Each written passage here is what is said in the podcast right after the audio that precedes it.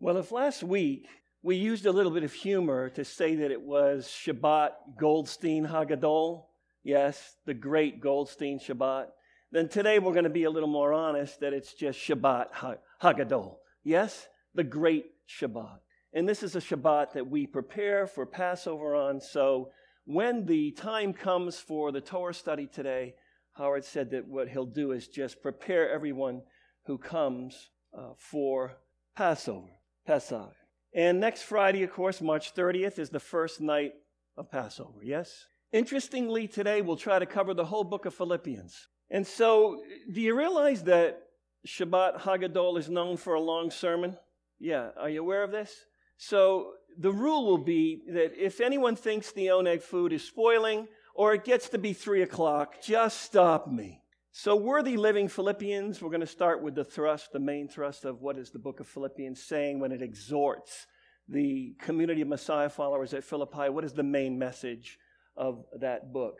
But I want to start here saying that this is really, you used to say this is going to be a bird's eye view. This is going to be a drone's eye view. There's a 21st century, yes? And so the other day I was in the coffee shop and one of the Kogers came in who owns Koger Construction and he said, Henry, could you do me a favor? I said, What is it? He said, Would you watch my drone in my computer while I use the restroom? And I said, Pray tell, why do you have a drone? And he said, Oh, come sit with me. So I sat with him and he turned his computer on and he showed me that he just came from a site where he used his drone. And he flew the drone up over a, a, a major building and he had some mapping software, and it provided the dimensions of every room in that building to his computer from the drone.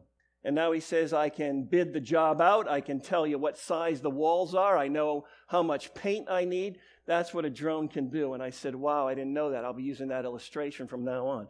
So, this is a drone's eye view with details of Philippians in a single sermon.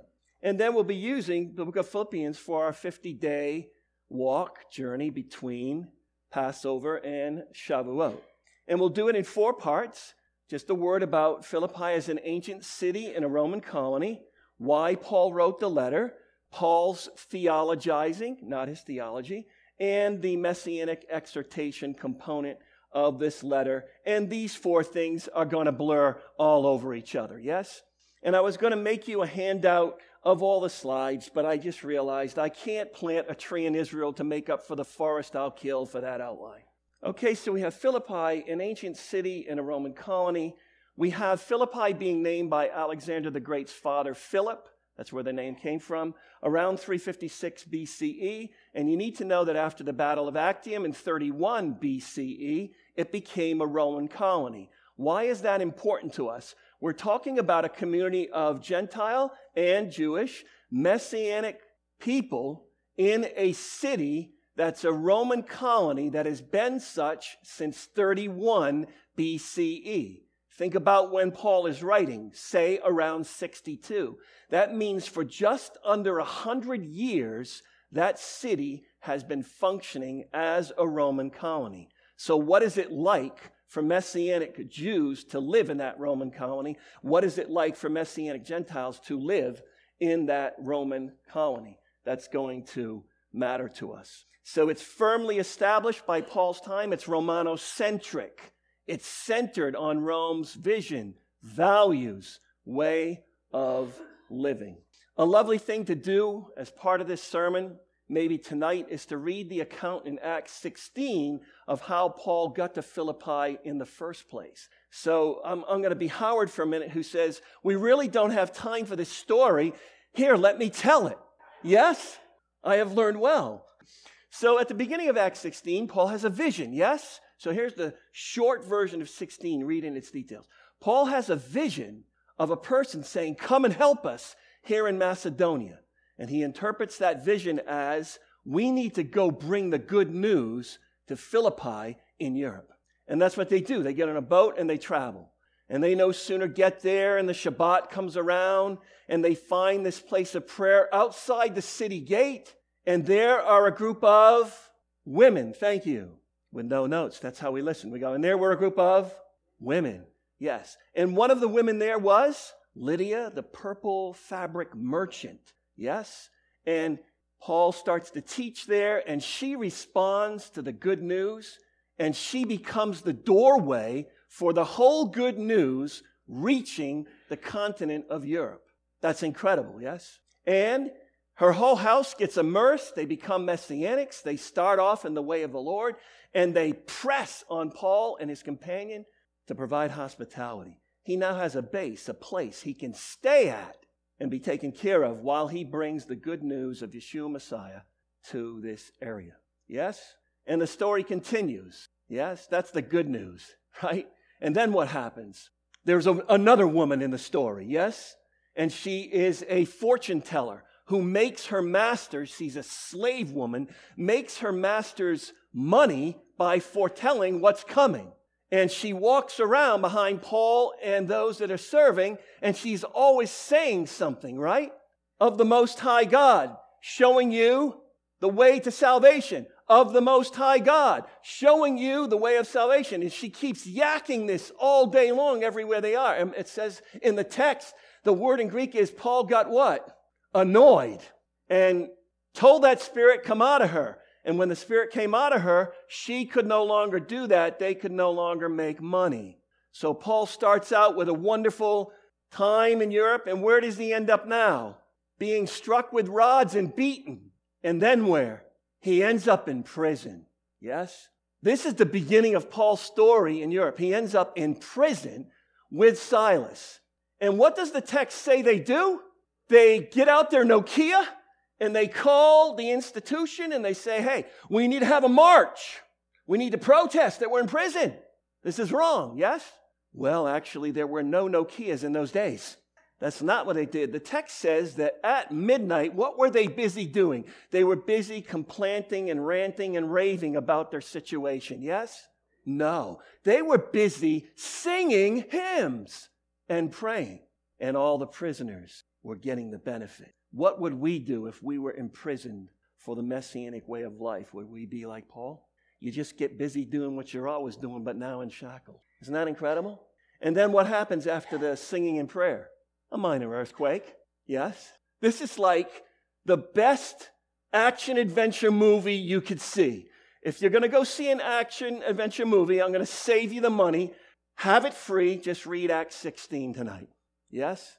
There's an earthquake, the shackles come free, and then the prison guard thinks oh, they'll all have escaped. So he takes out his sword to do what? Commit suicide. And Paul says, Hey, put your sword away, calm down. Nobody's left. We're just having a, a messianic prayer song meeting. Yes, that is really the story in a nutshell. And then you see how it ends up. But guess what? When they're beaten and then thrown in prison. This is the conclusion of the people. Acts 16 20 through 21. These men are throwing our city into confusion, being Jews, and are proclaiming what? Custom, which it is not lawful for us to accept or observe, being what? Romans. This is a Roman colony where everything is Roman centered. Whatever you bring, whoever you are, if it doesn't fit this, you're in trouble. Understand, we as a messianic community in Philippi are in trouble and in different ways if we're Jews or we're Gentiles. So, in a Roman colony, living out one's citizenship was associated with great pride, great responsibility, and a social ladder of honors known as the cursus honorum, where you could see these are the steps this guy went up. Boy, look at him compared to me. Woe is I all about climbing a social ladder in competition with one's fellow citizens out of what? Selfish ambition. And that's the key point when it comes to exhortation why Paul wrote this letter.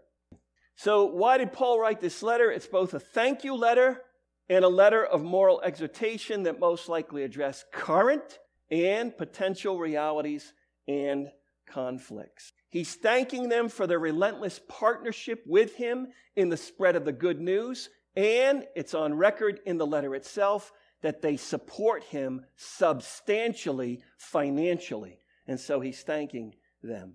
And then it's a very serious letter of moral exhortation that answers the question how should we live in this Roman colony. And now we get to the heart of the letter. Some call this the thesis statement. And this is Philippians 1:27. Only live out your, and it's a word for citizenship. It's not the usual word for walk that translates halak, halakha. It's not that usual word. It's a word that city is built from. Polis, the city. It's about citizenship. And we'll see why translators call it heavenly citizenship on earth in a Roman colony. And we will apply that to our own situation.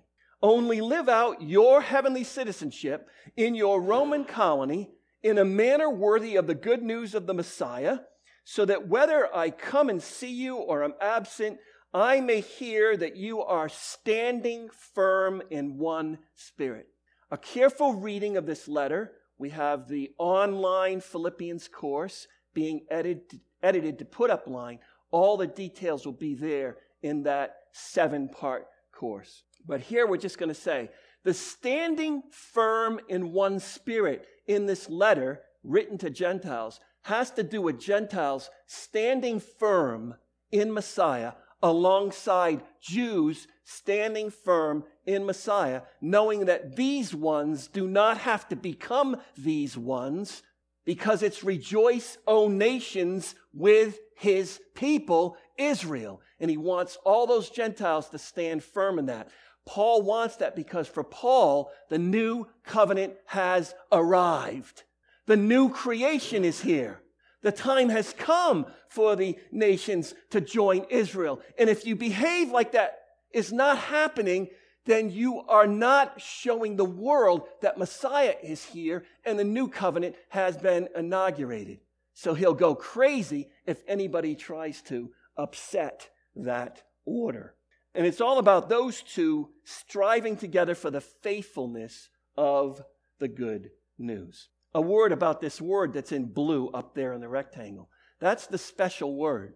It was used by the Maccabees in their rather violent living against the Greek world for how they lived robustly the Torah way of life. It was used by Paul in Acts 23 1 of how he lived robustly the Torah life before Messiah. It's very important.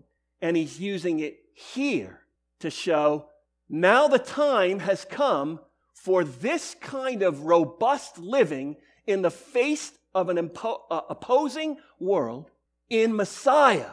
So, chapter 3 of Philippians is not about a conversion from Judaism to Christianity. There is no religion here, there's only a way of life. And it's not about giving up or demonizing his Judaism for some generic messianic way of life. He only diminishes his Jewish way of life at the highest level in Philippians 3 to say, Here is my pedigree in my cursus honorum. Here's all the honors I was celebrated for as a Pharisee. But guess what? I'm going to negate that now. Not wholly, in part, so you don't miss one thing. Messiah's here. It's all about me being a messianic Jew now. Don't miss Messiah like I did. I was the creme de la creme of the Pharisees of my time, but I missed the Messiah. And I'll do anything now, including using extremely hyperbolic terms, to make sure you don't miss that the new creation is here. And every person who is in Messiah is part of the new creation. 2 Corinthians 5 and 17. So, why is this citizenship then heavenly? It's right here in 320. But our citizenship is in the heavens, from which also we eagerly wait for a Savior. It's interesting that the word soter, Savior, is there because Augustus, who's responsible for the majority of Philippi being a Roman colony, is called Savior in an inscription, is called God in an inscription and about him it said, the beginning of the good news of, sounds like Mark 1 1. No, that's in the Priene inscription of 9 BC of Caesar Augustus. The language used for him is the language used for Messiah. There's an implicit challenge there to the world they're living in. We're eagerly waiting for a Savior. They think their Savior's already there in the emperor. We're eagerly waiting for one from the heaven. So, this is their heavenly citizenship. I'm going to get ahead of myself here, I know, but that's okay. The deal is this there's an unseen, invisible kingship of God and Messiah in the heavens right now. We can talk about what produced it. We're supposed to live according to those values while stuck in our Roman colony.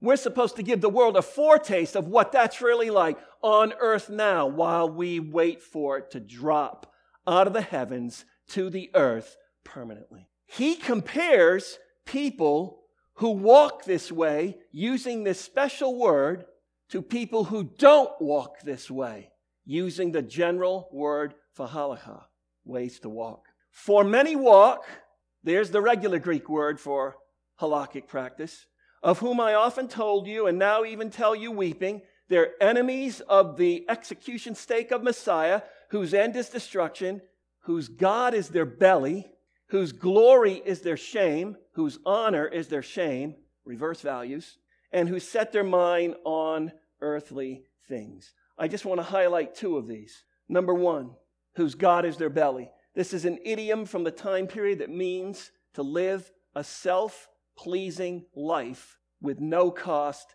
and no risk, whose God is their belly, is to live a self pleasing life, no cost, no risk, who set their minds on earthly things, is his very last statement. What does that have to do with?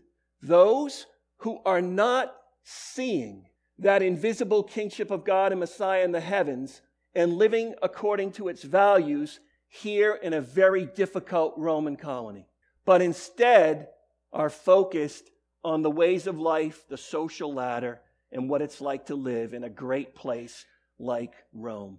We have to apply that message to ourselves. There are three mentions. Do you think three is the strategic number in the Jewish worldview? Do you think that, and you shall love the Lord with all of your, and with all of your, and with all of your, was redundancy or strategic thinking on the part of God?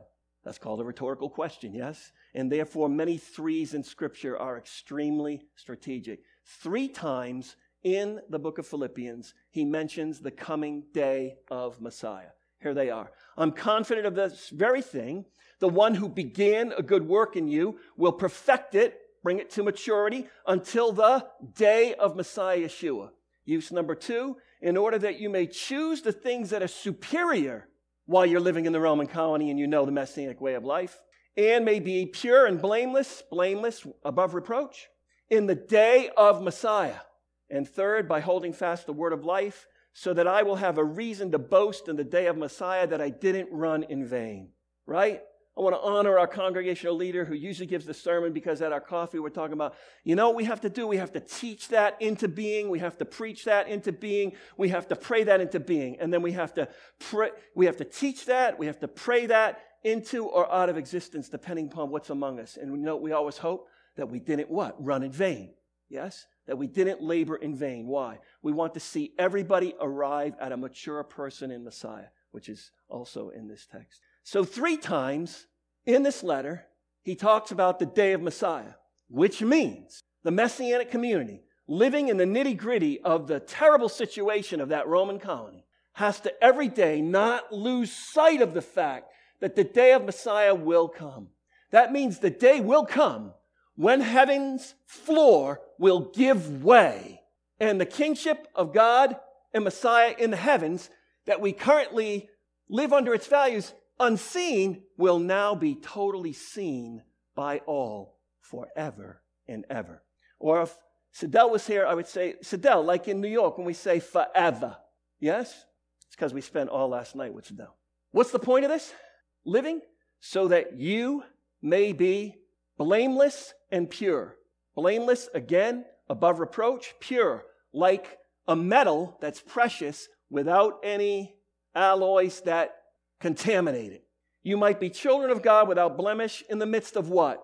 Are we going to have a hard time relating to this statement? In the midst of a crooked and perverse generation.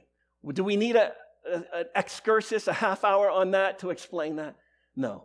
Anybody that doesn't think we're living in the middle of a crooked and perverse, perverse generation definitely should see an eye doctor today. Yes? We have a list available. Among whom you shine as stars in the world. Among whom you shine as stars in the world. Isn't that incredible? Do you ever think about the fact that when we're done with the oneg and you go wherever you go, that's what we are supposed to be now, shining like stars in the nighttime sky. That's precisely why this is the graphic I picked for the online Philippians course. It's a group of people all holding hands. Think of Jews as Jews, Gentiles as Gentiles, appropriating the messianic way of life, joined together in unity, shining like those stars in the nighttime sky. That is not too tall an order for us if we take this message away from Philippians. And where do I think Paul got this image? From Daniel, Daniel 12 3. Those who have insight will shine brightly like the brightness of the expanse of heaven. And those who lead many to righteousness, right covenant relations, right doing, will be like the stars forever and ever. Is this all making sense? So if you had to take something away before I drown you in the rest of the content of Philippians, yes, this is what I would take away. I would take away from this Darash that this is the gist of Philippians. Live in a manner worthy of your calling in Messiah. That has to do with understanding we've been transferred from the domain of darkness into an invisible kingship of God and Messiah in the heavens. And that's supposed to be real enough to us that we can give the world a foretaste of the coming full taste of that. And in the process, shine like stars. You know, I joke about this. I wear fancy socks. I wear fancy socks and I put my leg up on the chair in the coffee shop, and inevitably somebody says, Henry, what's up with the fancy socks? And I say, Oh, I represent an invisible kingdom that that sock does justice to. That's a true story. And then I want to talk about Paul's theologizing. The most sound scholarship speaks of Paul's theologizing, not his theology. He wrote during this tumultuous time. Can you imagine what it was like for Messiah to actually show up in Jewish history? Can you really think about that? I mean, we have to just make this real. Think about if that happened today, if his reappearing was now. I mean, I would no longer be concerned if I had enough tuna at the Oneg. You see my point?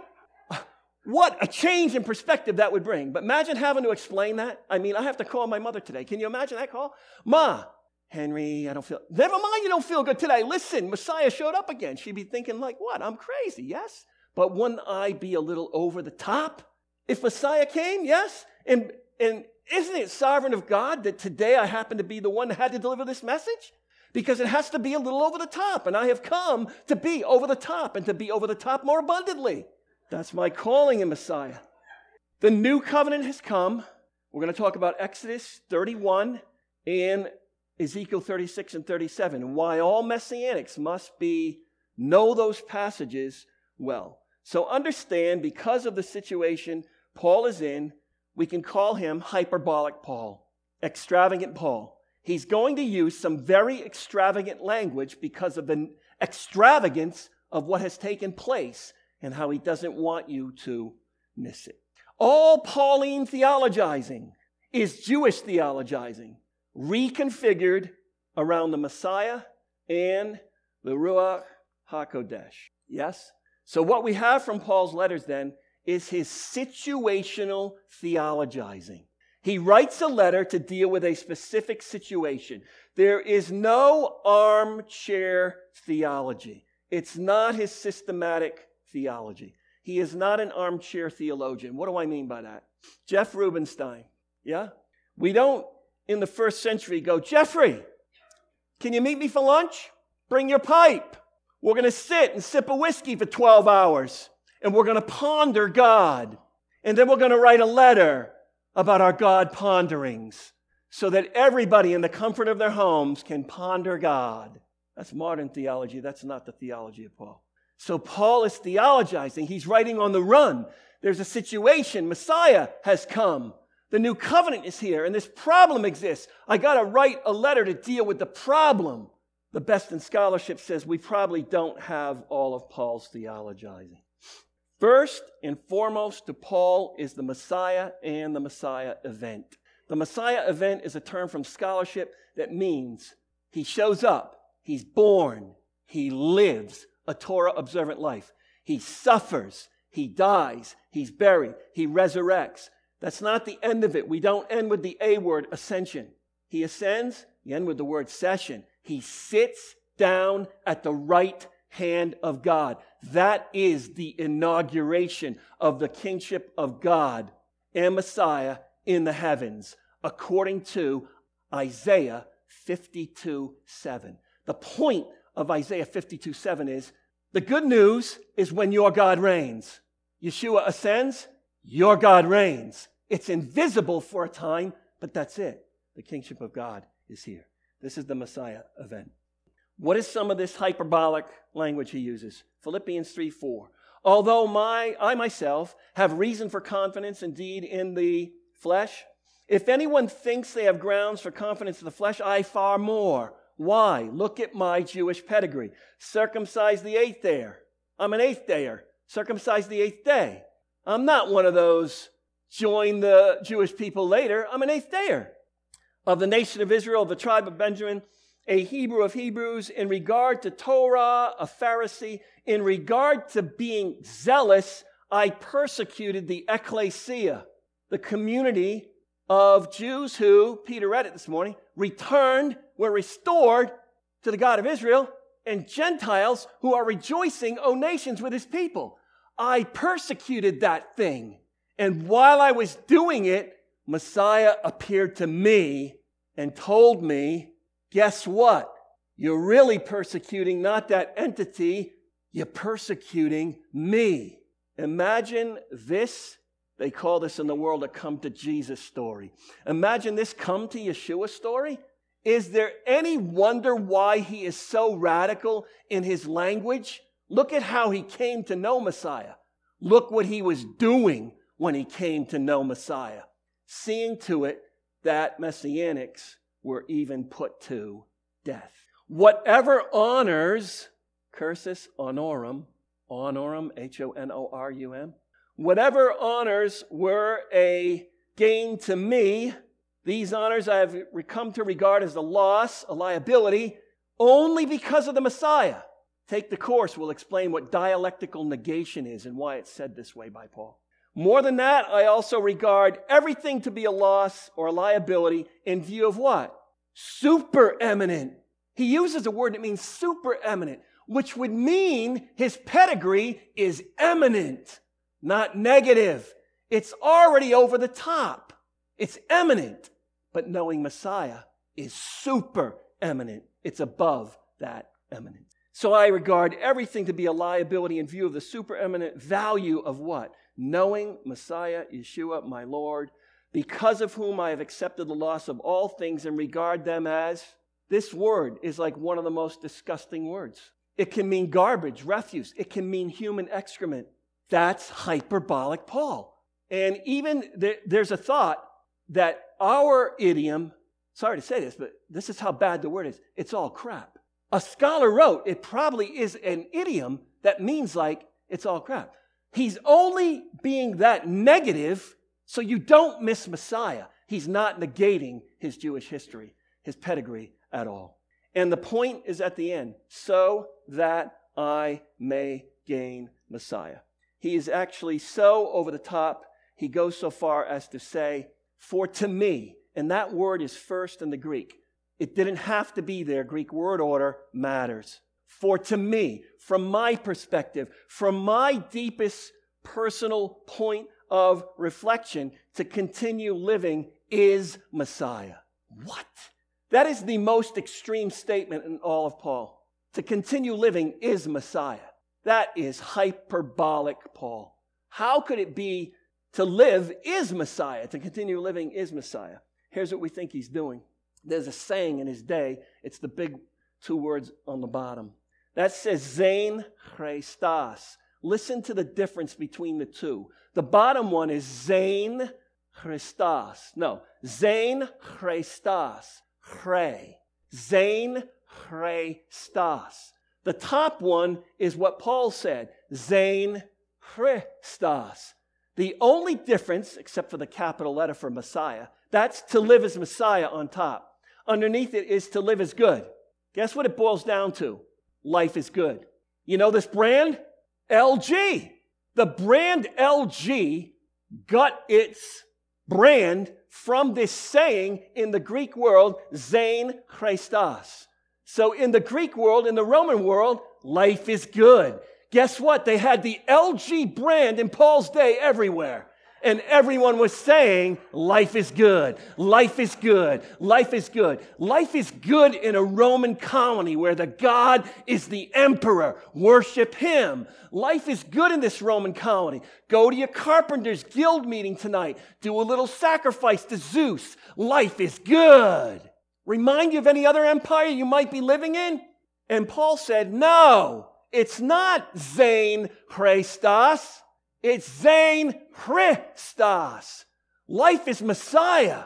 Don't miss the boat. Don't be deluded by LG, or you might miss the Messiah. Be careful about what's going on where you live. So we said the Messiah event then involves the inauguration of the new covenant. We should all know Jeremiah 31, 31 through 34. That's a passage that has to be second nature to us. So if anybody asks us, why are you this way? You can say, ah, we entered the new covenant.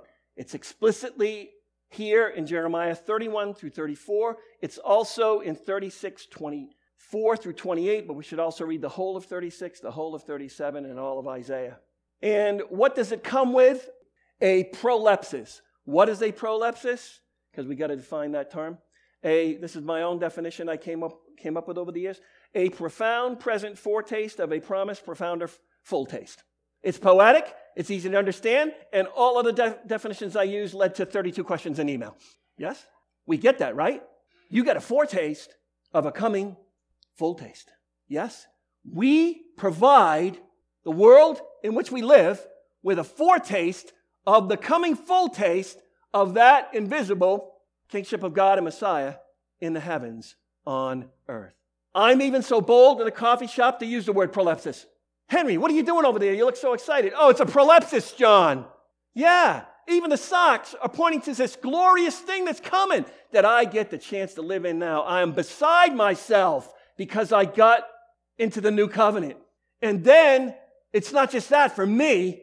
I had the privilege as a Gentile of being in that text in Zechariah that said, in that day, they're going to go and grab the tzitzit of the garment of a Jew and say, Take me with you. Ask the Jewish leaders of our congregation how many times I say to them, Marcy, thank you for letting me go with you. Howard, thank you for letting me go with you. Paul, thank you for letting me go with you. Jeff, thank you for letting me go with you. Why? I rode your tzitzit into the new covenant. And uh, while I'm not a Jew, I'm beside myself. I had to ask Howard, is it okay if in the back, if I'm a little explosive now during the singing and whatever else? Is that okay? Why? I can't help myself. I'm in the new covenant. What is the good news? What does the new covenant come with? What is it a prolepsis of? We got to have this whole list, so we put the whole list in the course. It's the good news of Messiah and the kingship of God. See especially Isaiah 52 7. It's the restoration, return, turning back to. Peter read two passages that had all that verbiage in it. I was like, how, how good is this? It fits right here. The restoration, the return, the turning back to Israel, to the God of Israel, Jews as Jews. The influx of the nation, Gentiles as Gentiles. The new creation, resurrection Prolepsis. We walk in newness of life now, Paul says in Romans. But anybody here feel like they're fully resurrected? And anybody in need of a new body? I am postmenopausal. I've got a big need. The Ruach HaKodesh, in an unprecedented way in history, we get the Ruach HaKodesh. And it's the marker that you're in the new covenant. And where is God's Torah? No longer in stone, no longer in Script, able to be lived from the interior of a human being out. Forgiveness of sin, and what? New capacity for faithfulness because God was only ever looking for a faithful covenant partner. I will be your God, you will be my people. We should see 2 Samuel 7 on the permanent, promised Davidic king forever. We should see Jeremiah 31. We should see Ezekiel 36 and 37. We should see all of Isaiah, and especially the word for good news in Greek comes directly from Isaiah 52 7. Are you excited? Are you excited yet? Gentiles are turning from idols to the living and true God. Isn't that great news? Do you know what a problem that is for them in a Roman colony? You've turned from the idols. You're not going to sacrifice to the emperor. You're not going to sacrifice to Zeus. You're going to go to your meeting and they're going to go, Hey, Dan, Lauren, I saw you at the meeting. I didn't see you participate in the sacrifice. What's the problem? And you got to say, I got, I got Messiah. I got a new God. What? This might cost you big time. Honor, economically. Jews are embracing their Messiah and entering the new covenant. Do you understand there's a problem in the Roman world, no matter if you're a Messianic Gentile or you're a Messianic Jew? There's a problem there for you. And one of the tendencies you're going to have, because the Messianic Jews, they're in trouble with normative Judaism. Christopher Zoccali in his book, new book on Philippians, which is tremendous. We're going to talk all about it, right? Not in this sermon, but some other time.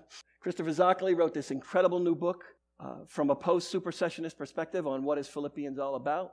And he talk, talks about normative Judaism. And all he's trying to get us to understand is the Messianic Jews are all about following Messiah who's rejected by normative Judaism and all of its sects. So you're in trouble with them. And understand, normative Judaism worked out its rights to live its way of life with the Roman Empire. So if you want to be safe as a Jewish person, you would give up on Messiah and you'd go be with normative Judaism, where there's no problem, no pressure. But Paul's letter is do not do that. Messiah is the way of life we must follow. And so we're going to have pressures and problems on all sides. You can look at Paul's rule in all the communities of Messiah followers in 1 Corinthians 7 17 through 24. The visiting scholar this year, May 4 through 6, is going to address Paul's rule about now that Messiah has come, Jews remain Jews and Gentiles re- remain Gentiles in Messiah. And guess what? You're going to have to work out your communal rescue together. All the halakhic stuff. We're not going to be have bacon cheeseburgers when we're out to lunch with Jeff. You see my point? You got to work out all Romans 14 and 15 about is all the eating and drinking problems. And you got to defer to each other and you got to look out for each other and you got to remember that this thing was a Jewish entity to begin with. And Gentiles pay serious attention to that. Why? Because we're so privileged to have become a part of this Jewish entity by God's mercy. We're rejoicing alongside his people. We need to think of the ramifications of being a Gentile in a Roman colony. We've already said much of this, but they're turning from idols. They might now be inclined to compromise their heavenly citizenship to avoid suffering, economic hardship, imprisonment, or death. We go back to the story of Lydia. Lydia is a Syrian purple fabric merchant, and she is an outspoken voice for Messiah in all of Europe, the base being made there where she was. Can you imagine the pressures she was under as a messianic? That could, co- that could have cost her her entire business as she was transparent and not hiding the fact that she was one of those messianic. We need to think about the cost and we re- need to remember that whose God is their belly means people who live in a way that conforms to the age or the empire in which they live precisely to avoid suffering, economic hardship, imprisonment, or death. We already mentioned this that Gentiles could have been inclined then to go join normative Judaism where there's no pressure. And that's what Zoccali's main contribution in his book is about. It's about chapter 3. Chapter 3 of Philippians is not about Paul giving up his Jewishness to become what? Gentile? It doesn't even make any sense. It's about him saying, I had the best Jewish pedigree in the pre messianic normative Judaism. You can that's no longer an option. Messiah has come. Whether you're Jew or Gentile, we stay the course and pay the price like Yeshua did. So let's try. Do I technically have 10 minutes left? Hosanna in the highest. I'm going to try to give you the gist of the rest of the book in short. The main point we want to walk away with live out your heavenly citizenship in your earthly Roman colony according to those values. And it's not like every value of the empire in which we live is no good. It's not the total demonization of the empire in which we live. Because listen, at the end of this book, in chapter 4, there's this statement, never been handled too well from my perspective, in 4 8. And here's how I rendered it for the course. Finally, brothers and sisters, whatsoever things are true, whatsoever things are worthy of respect, whatsoever things are right, whatsoever things are integrious, characterized by integrity, whatsoever things are, uh, are admirable, whatsoever things are commendable, six things, right? If there's anything of exceptional civic virtue, virtue, anything worthy of universal praise, concentrate on these things. So we're going to live a messianic life and it's going to irritate all the peoples around us. That is a given. When you're in Messiah, you suffer for his sake, for his name. That is a given. But also, to try to be at peace with the cultures that surround us, we do what's in chapter 4. Whatsoever things are universally recognized as good, you highlight as good.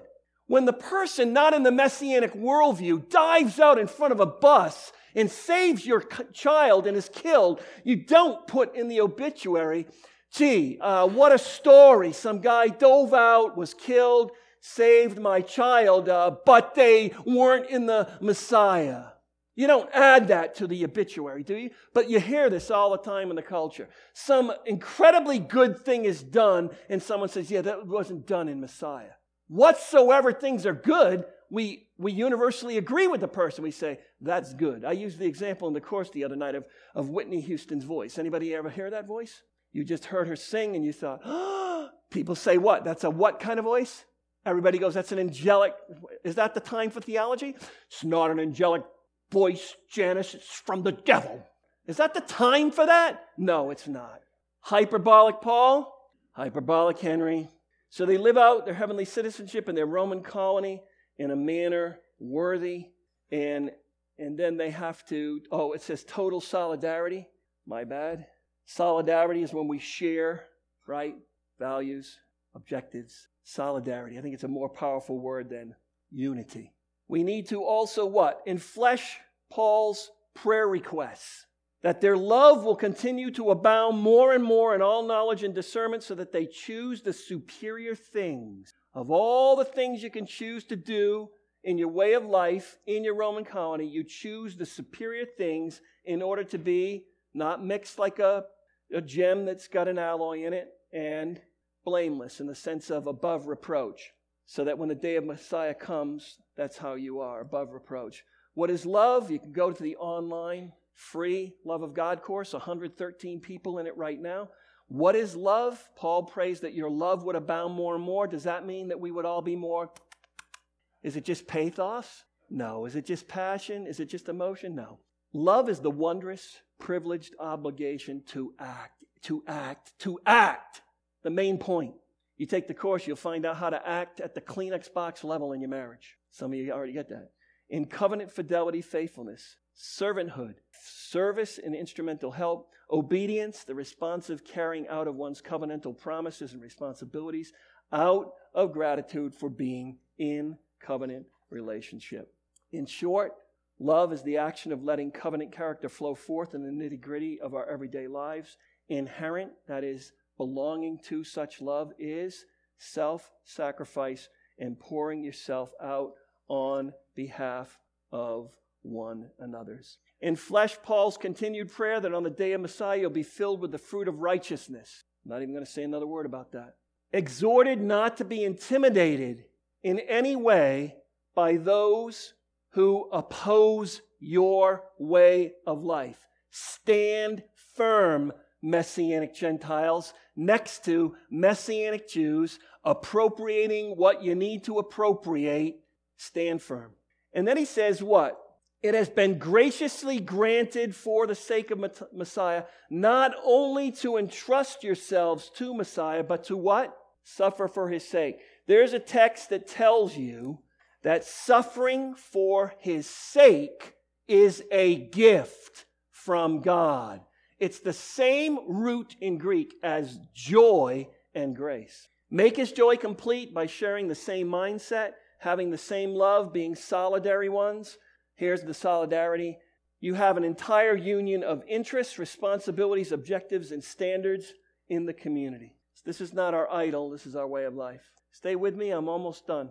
Do nothing out of selfishness or vainglory, but in humility consider others more important than yourselves, looking out for not only your own concerns, but those of others. He then gives them three examples to follow, the first one being Yeshua. And I'm going to say this to you like my first biblical studies degree professor said it to me, said it to a class in Philippians. He said, Here in Philippians 2, 5 through 11, really 6 through 11, you have the Messiah hymn. We're going to have a course on the early hymns to Messiah in early June. And this is one of the hymns we'll cover. And he says, in that hymn, the way Paul's using it, it says that Yeshua is equal with God and yet did not regard his equality with God as something to be exploited to his own advantage, but took the form of a slave and came and poured himself out on behalf of others. The professor then said, if one who's equal to God doesn't exploit that equality, like the Roman emperor and all the leaders of Rome do, but rather took the form of a slave and poured himself out on behalf of others, what's your excuse? Can you imagine the impact of that question on that class? It was just like this. We were sitting at desks and I saw everybody go, Yes? You got to work out your communal, holistic health together without grumbling and arguing so that we might shine like stars in the midst of a crooked and perverse generation. We got to follow the example of Epaphroditus, who risked his neck for Paul. Read the story. He got sick and almost died. You got to watch out for the dogs, the evil workers, the mutilation. We won't say anything about that for time reasons, but that is in the course. And then you have to pattern your life after Paul himself in select ways. We're not all called to be hyperbolic Paul. We're called to be what we are to the body so that all those different members get the function done, and we are what we are and what we need to be in this 21st century history. We got to follow the path of maturity. Whatever we have attained to, we hold on to it and we keep progressing, being motivated by all that is coming in the full taste. We got to rejoice in the Lord always. That's straight out of Deuteronomy 32.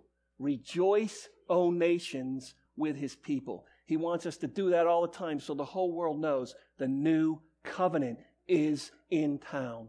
And finally, this letter closes with a word about prayer. And recently, we've had to say to a whole group of people all over the world this prayer should not be ripped out of its context and used against people with mental illness or physiological conditions of anxiety. It is wrong of messianics to tell somebody if you just read the Bible more, if you just had more prayer, you would have no anxiety.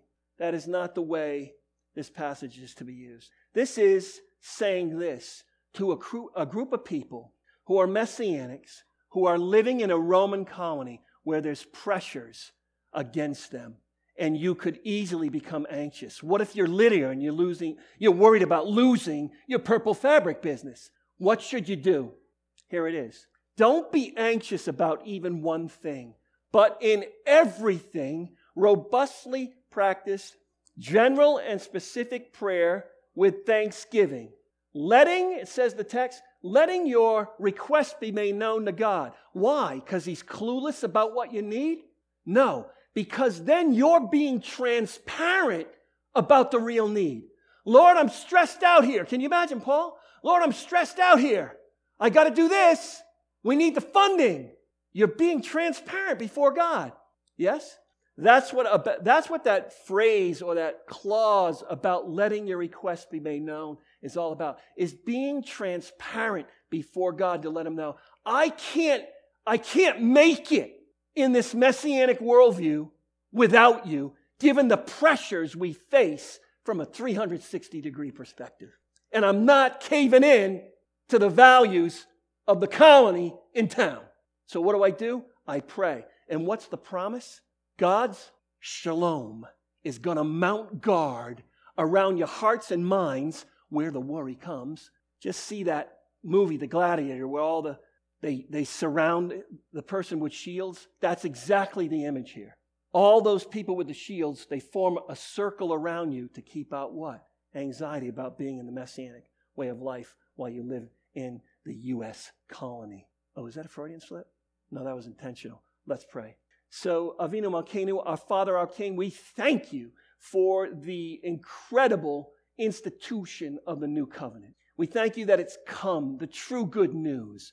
We thank you that we're not in a namby-pamby religion today. We're in a way of life you deemed necessary for Abraham and his offspring to bring to the whole world, to restore all of humanity yourself. Have your way in us. We want to be Messianic Jews as Jews, Messianic Gentiles as Gentiles, milking the marrow out of this thing to give the world a foretaste of the coming full taste. May it be so in us. May we be a congregation useful in your hands in your 21st century history. This we not are asking in the same spirit of dependence that Yeshua had on you. Amen.